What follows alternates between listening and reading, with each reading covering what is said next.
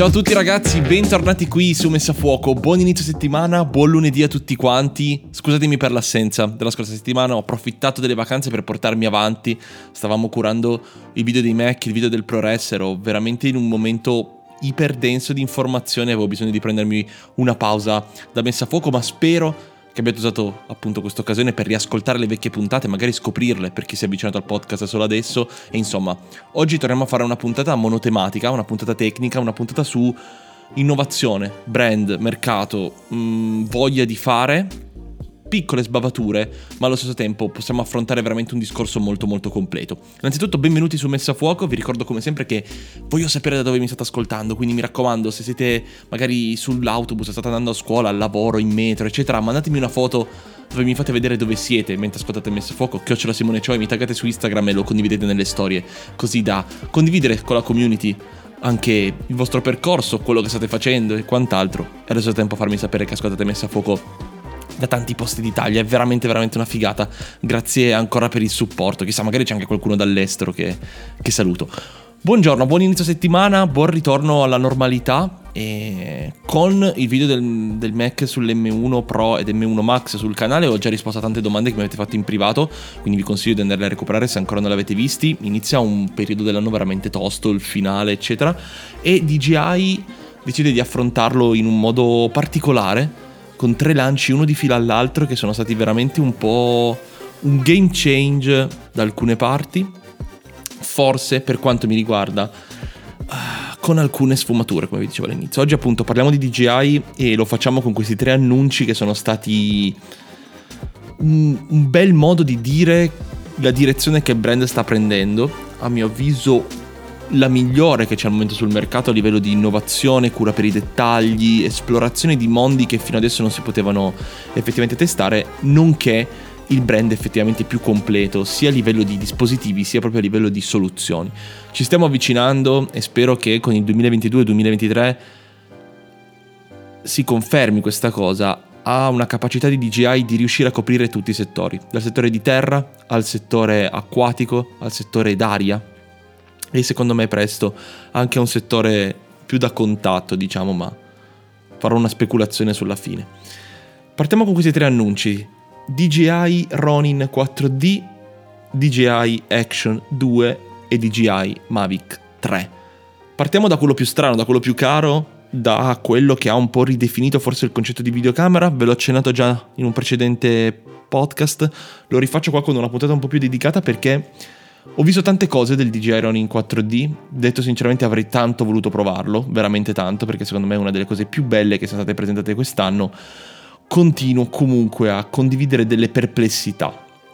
E queste perplessità stanno nel fatto che, a mio avviso, questo è uno dei prodotti tecnologicamente più avanzati che vediamo sul mercato dai tempi boh, della GH5 Mm, veramente, cioè a livello di prestazioni, di quello che offre, DJI ha fatto un lavoro uh, incredibile. Davvero incredibile, super super interessante, con delle criticità, senza ombra di dubbio.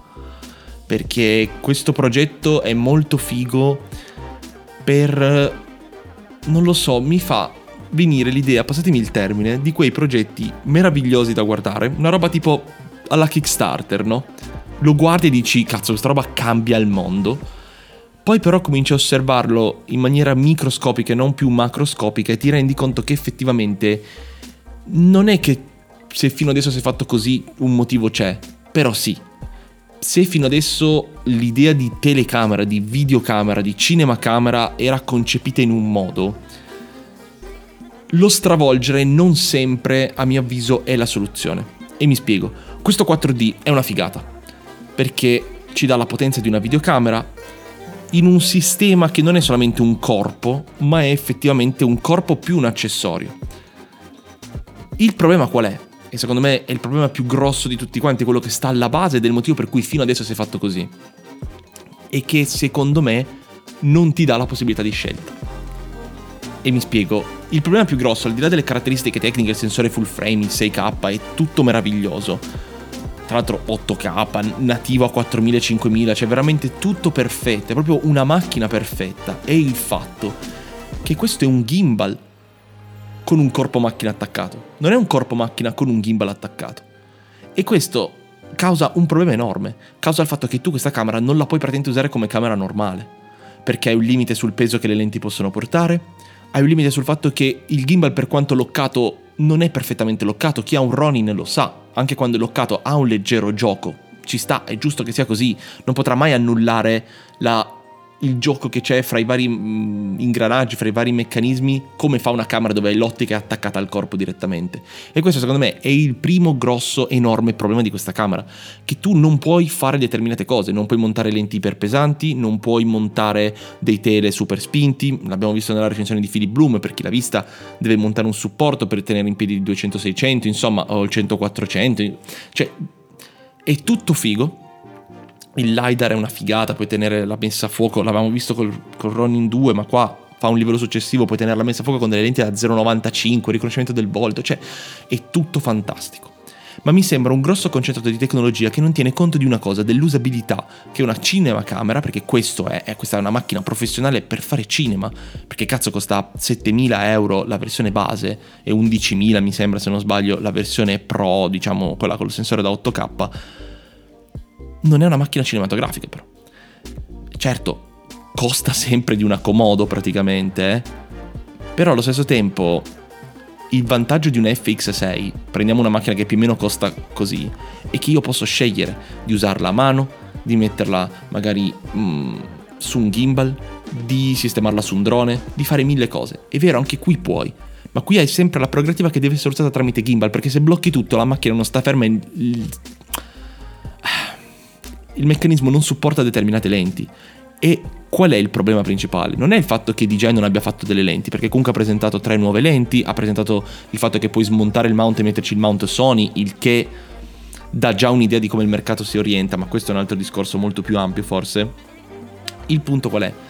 Il punto è che tu non puoi montarci sopra una cook e girare su un gimbal, perché non ce la fa.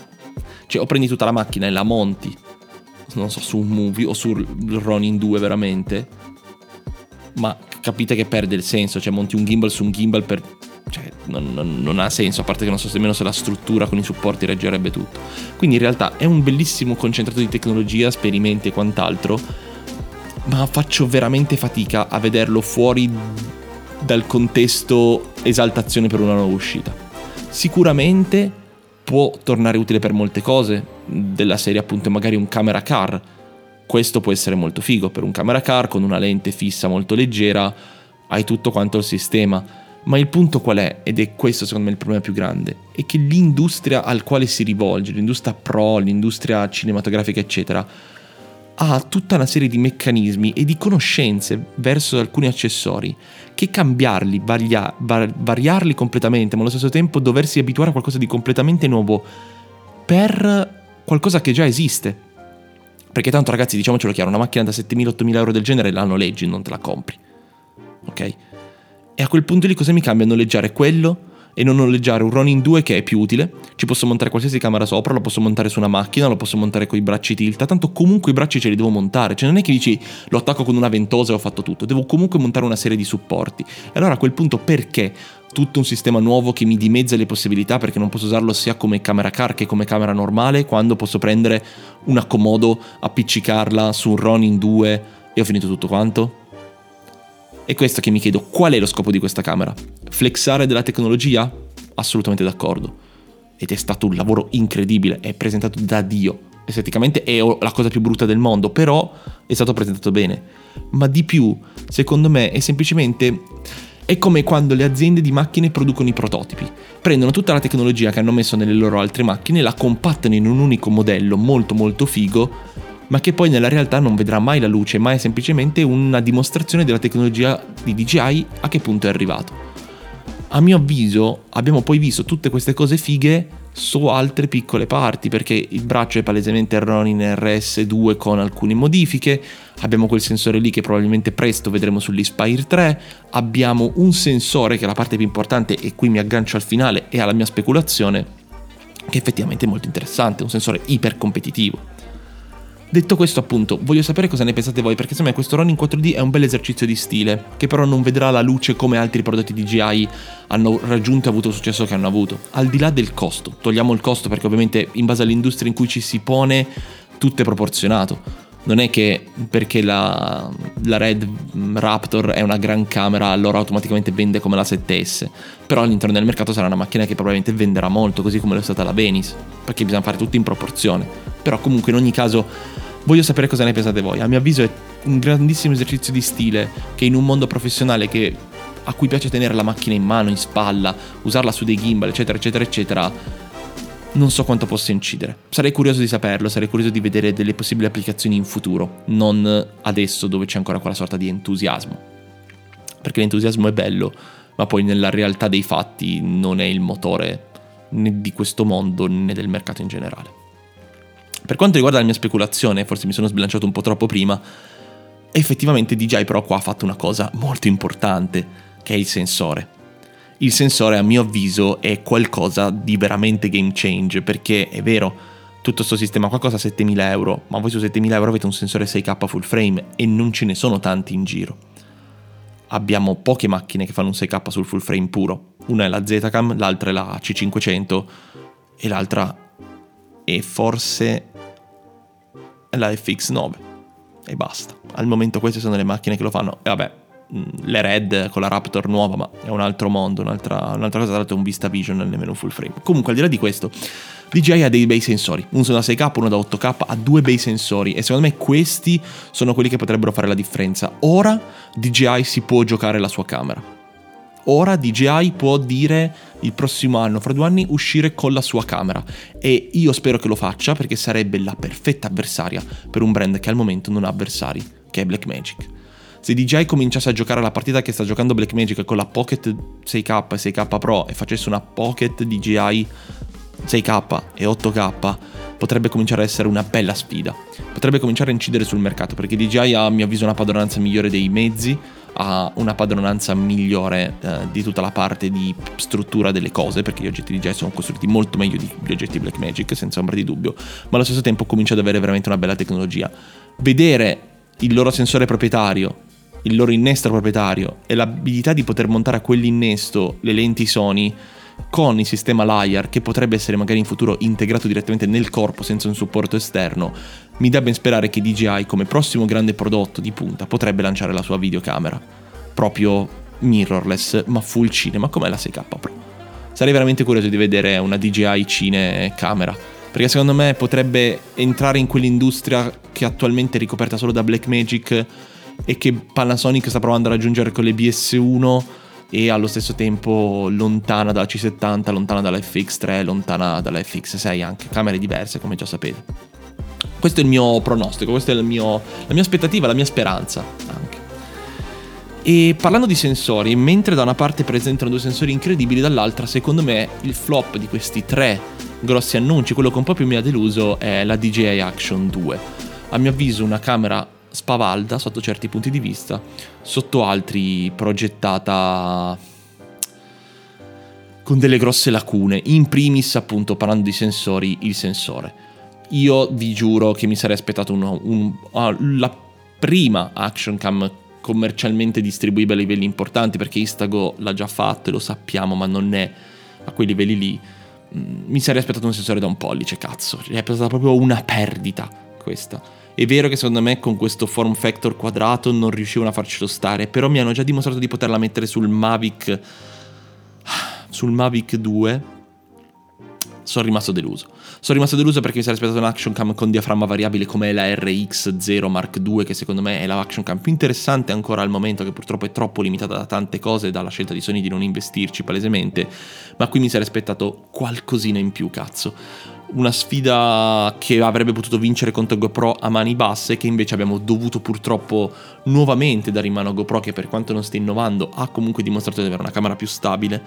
Eh, e qui abbiamo sì una tecnologia molto interessante, una camera da 56 grammi iperleggera, magnetica, che è veramente figo, tutta la parte modulare è fatta molto bene, però che pecca nella cosa della qualità d'immagine. Ora, Pensavo fosse peggio, in realtà il problema è proprio tutte le action cam fan cagare per quanto mi riguarda e continuo a sostenere che è un mercato veramente ristagnante che forse l'unica che è riuscita un po' a sollevare è stata Insta, ma con una camera che ha avuto un sacco di problemi software all'inizio e che secondo me non è completa, ha bisogno di una Mark II molto presto è un mercato noioso, detto molto sinceramente, un mercato con poca innovazione, un mercato dove la fa da padrona semplicemente qualche scelta di design e la rincorsa dei sensori che possono fare più K e più frame rate quando in realtà manca proprio di qualità video perché avrebbero risolto tanti problemi anche del mondo FPV. Avessero fatto una camera da un pollice FPV molto leggera, con un angolo di visione abbastanza importante, anche con la lente che esce fuori, ma che cazzo me ne frega, sarebbe stata una figata.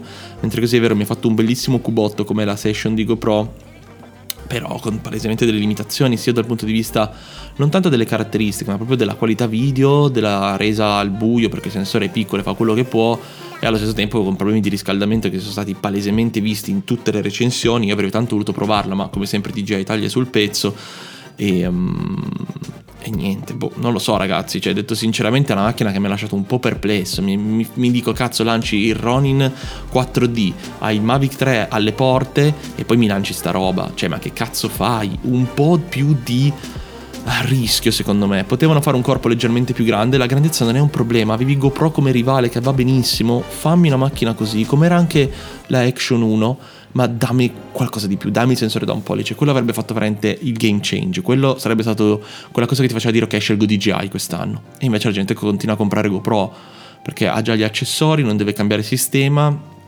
e gli dà tutto quello che gli deve dare. A parte che la GoPro fa anche il 5.1K che va bene per recuperare un po', cioè insomma, tutte piccole cose che già in un mondo ristagnante come quello delle action cam non incidono se poi anche non, non curi i dettagli, a mio avviso hai perso un po' un'occasione. La camera comunque è molto bella, come vi dicevo il sistema magnetico a mio avviso è una delle cose più belle di sempre che secondo me GoPro con la 11 copierà totalmente, spero che GoPro punti a questa modularità tuttavia um, ancora non ci siamo. È molto bella, eh? E a livello puramente, a mio avviso, amatoriale, secondo me potrebbe avere più uh, cose interessanti di GoPro proprio per il form factor. Tuttavia um, avrei voluto vederla un po' più ambiziosa sul sensore e quant'altro. Soprattutto per un discorso di qualità video che per me è veramente noioso. In ogni caso la macchina è bellissima, a livello di design, come sempre DJI boh, mette un piede in testa a tutti quanti, fa molto Apple, ha copiato palesemente Apple in prende tutto il modello di presentazione che ha, di cura dei dettagli e funziona, gli accessori sono fighi, tutto è bello, tutto in alluminio, è veramente una bella camera. Però, boh, ha progettato anche i microfoni, cosa che va bene, brava, mm, ok. Eh, però non lo so, non sono rimasto stupito. Avessi messo il sensore da un pollice l'avrei comprato mi avessero fatto un action cam così col sensore da un pollice io l'avrei detto sinceramente um, comprata. E, e via. Detto, detto, schiettamente.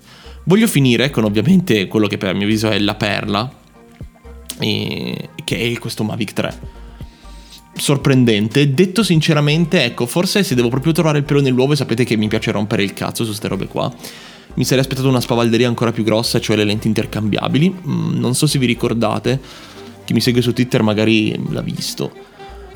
DJI aveva in progetto il Phantom 5, progetto poi accantonato probabilmente perché palesemente il Mavic vende di più come form factor e come tutto quanto, a livello commerciale anche più figo e quindi è stato accantonato il progetto Phantom 5 che aveva già il suo innestro micro 4 terzi con le lenti DL dedicate che mh, mm, sono quelli che fondamentalmente usano su, sul sensore più piccolo dei, degli Zenmuse per, per l'Inspire 2.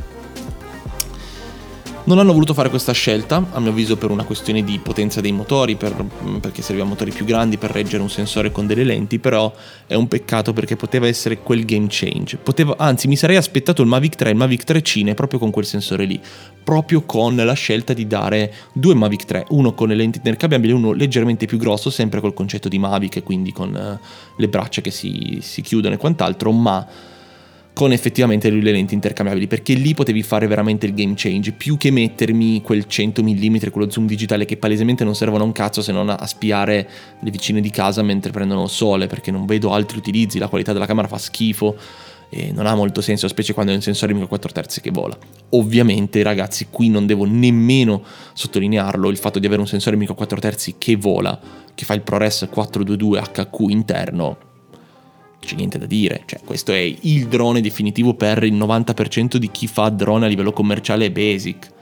Non serve più avere l'Inspire, non serve più avere mille rotture di cazzo. Questo drone 4 lo metti in tasca e hai una, praticamente una Blackmagic che vola. Hai una GH5 che vola in qualcosa che ti puoi mettere completamente tutto quanto dentro, dentro uno zaino. Quindi... Mm, boh, fighissimo, cazzo, non ho niente da dire. Niente da dire, la qualità video è mm, pazzesca, la qualità è qualcosa di completamente mm, outstanding, cioè lo guardi e dici wow, cazzo, bello, bello, invidio tantissimo chi ce l'ha, invidio tantissimo e vi dico, se fossi veramente appassionato di drone me lo sarei preso perché è veramente un bellissimo investimento. Non amo i droni, per me quello che faccio è il Mavic Pro 2 va, va già alla grande, sarà quello che terrò anche perché con la situazione italiana al momento io non alzo più il drone perché vado in para totale. Uh, però questo è veramente un gran drone, cioè questo è veramente il drone. Con la terza generazione hanno fatto qualcosa che nessuno si sarebbe aspettato o meglio, che tutti si stavano aspettando e che nessuno ha ancora fatto, e questo è veramente un gran drone. La versione Cina è molto interessante, vi dicevo semplicemente avrei preferito forse fosse un po' più spavalda. E indubbiamente qui si è messo un altro ostacolo, un altro DJI Pro, un'altra cosa Pro perché palesemente non è più un drone per tutti, come poteva essere il Mavic 2 Pro che poteva essere per gli, i grandi entusiasti, uh, ma allo stesso tempo non... Uh, ma, ma, allo stesso tempo con alcune lacune per i professionisti che puntavano ancora all'Inspire, questo effettivamente è un drone dedicato solamente ai pro, infatti il Mavic 2 rimane nella linea, proprio perché secondo me è il drone che in molti continueranno ad acquistare per chi vuole una buona qualità, fa il content creator come posso essere io e vuole ogni tanto mettere la clip dal drone senza spendere però 2000 399 euro che è la versione base o 5000 euro per la versione cine che a mio avviso è proprio specifica e bello che DJI abbia messo gli stessi sensori, le stesse caratteristiche su entrambi, se non per il ProRes. Eh, ProRes che però è utile perché ho visto, mh, mm, se lo volete recuperare, un video molto interessante dove spiega bene secondo me un paio di cose, il video di Potato Jet fa vedere che sia l'H265 che l'H264 in 10 bit con log fanno dei casini, mischiano dei colori, a volte ci sono degli artefatti che ovviamente col 422 non c'è. Ehm, questo è, cioè in realtà sono molto entusiasta, non, non lo pro- cioè, vorrei provarlo semplicemente come sempre non so, è un mondo strano ragazzi, cioè non, non mi sto a dilungare oltre perché non, non, ci sono spiegazioni da dare, è un mondo indubbiamente strano, purtroppo non, lo, non l'ho nemmeno ancora visto dal vivo. Eh, mi sarebbe piaciuto, come videomaker forse sarebbe stato carino recensirlo, più che come appassionato di tecnologia, ma questo è un altro discorso, non facciamo polemiche, non è il caso, arriverà il giorno. Detto questo, ragazzi, voglio sapere cosa ne pensate voi, comprerete qualcosa? Siete interessati al Mavic 3? Avete provato l'Action 2? Fatemelo sapere, come sempre, su Instagram, se siete interessati vi ricordo di iscrivervi sia qui su Spotify, se lo state ascoltando da Spotify, o su Apple Podcast, lasciare una recensione se volete del podcast, siamo sempre primi in classifica in tante categorie, quindi grazie davvero, siamo sempre fra i primi, è bellissimo uh, rimanere lì visibili, vedere messa a fuoco insieme a nomi di podcast giganteschi. Eh, grazie davvero per il supporto, grazie, grazie davvero. Siamo quasi 50.000 su YouTube, vi ricordo che se magari mi seguite qui e non avete mai visto niente, sono anche su YouTube, Simone Cioè, mi trovate, il canale ha quasi 50.000 iscritti, quindi è veramente... Wow, un bel traguardo che chiuderà un 2021 di grandi sforzi, di grandi scommesse. E basta. Detto questo, ragazzi, la puntata finisce qui. Noi ci sentiamo come sempre il lunedì alle 7. Dove volete voi, sulle vostre piattaforme d'ascolto preferite. Siamo anche su Audible adesso, quindi se volete ascoltarlo anche da Amazon eh, potete. Grazie a tutti per essere arrivati fin qui. Ci vediamo giovedì alle 18.30 con un nuovo video. Se no, la settimana prossima per iniziare nuovamente insieme la mattinata.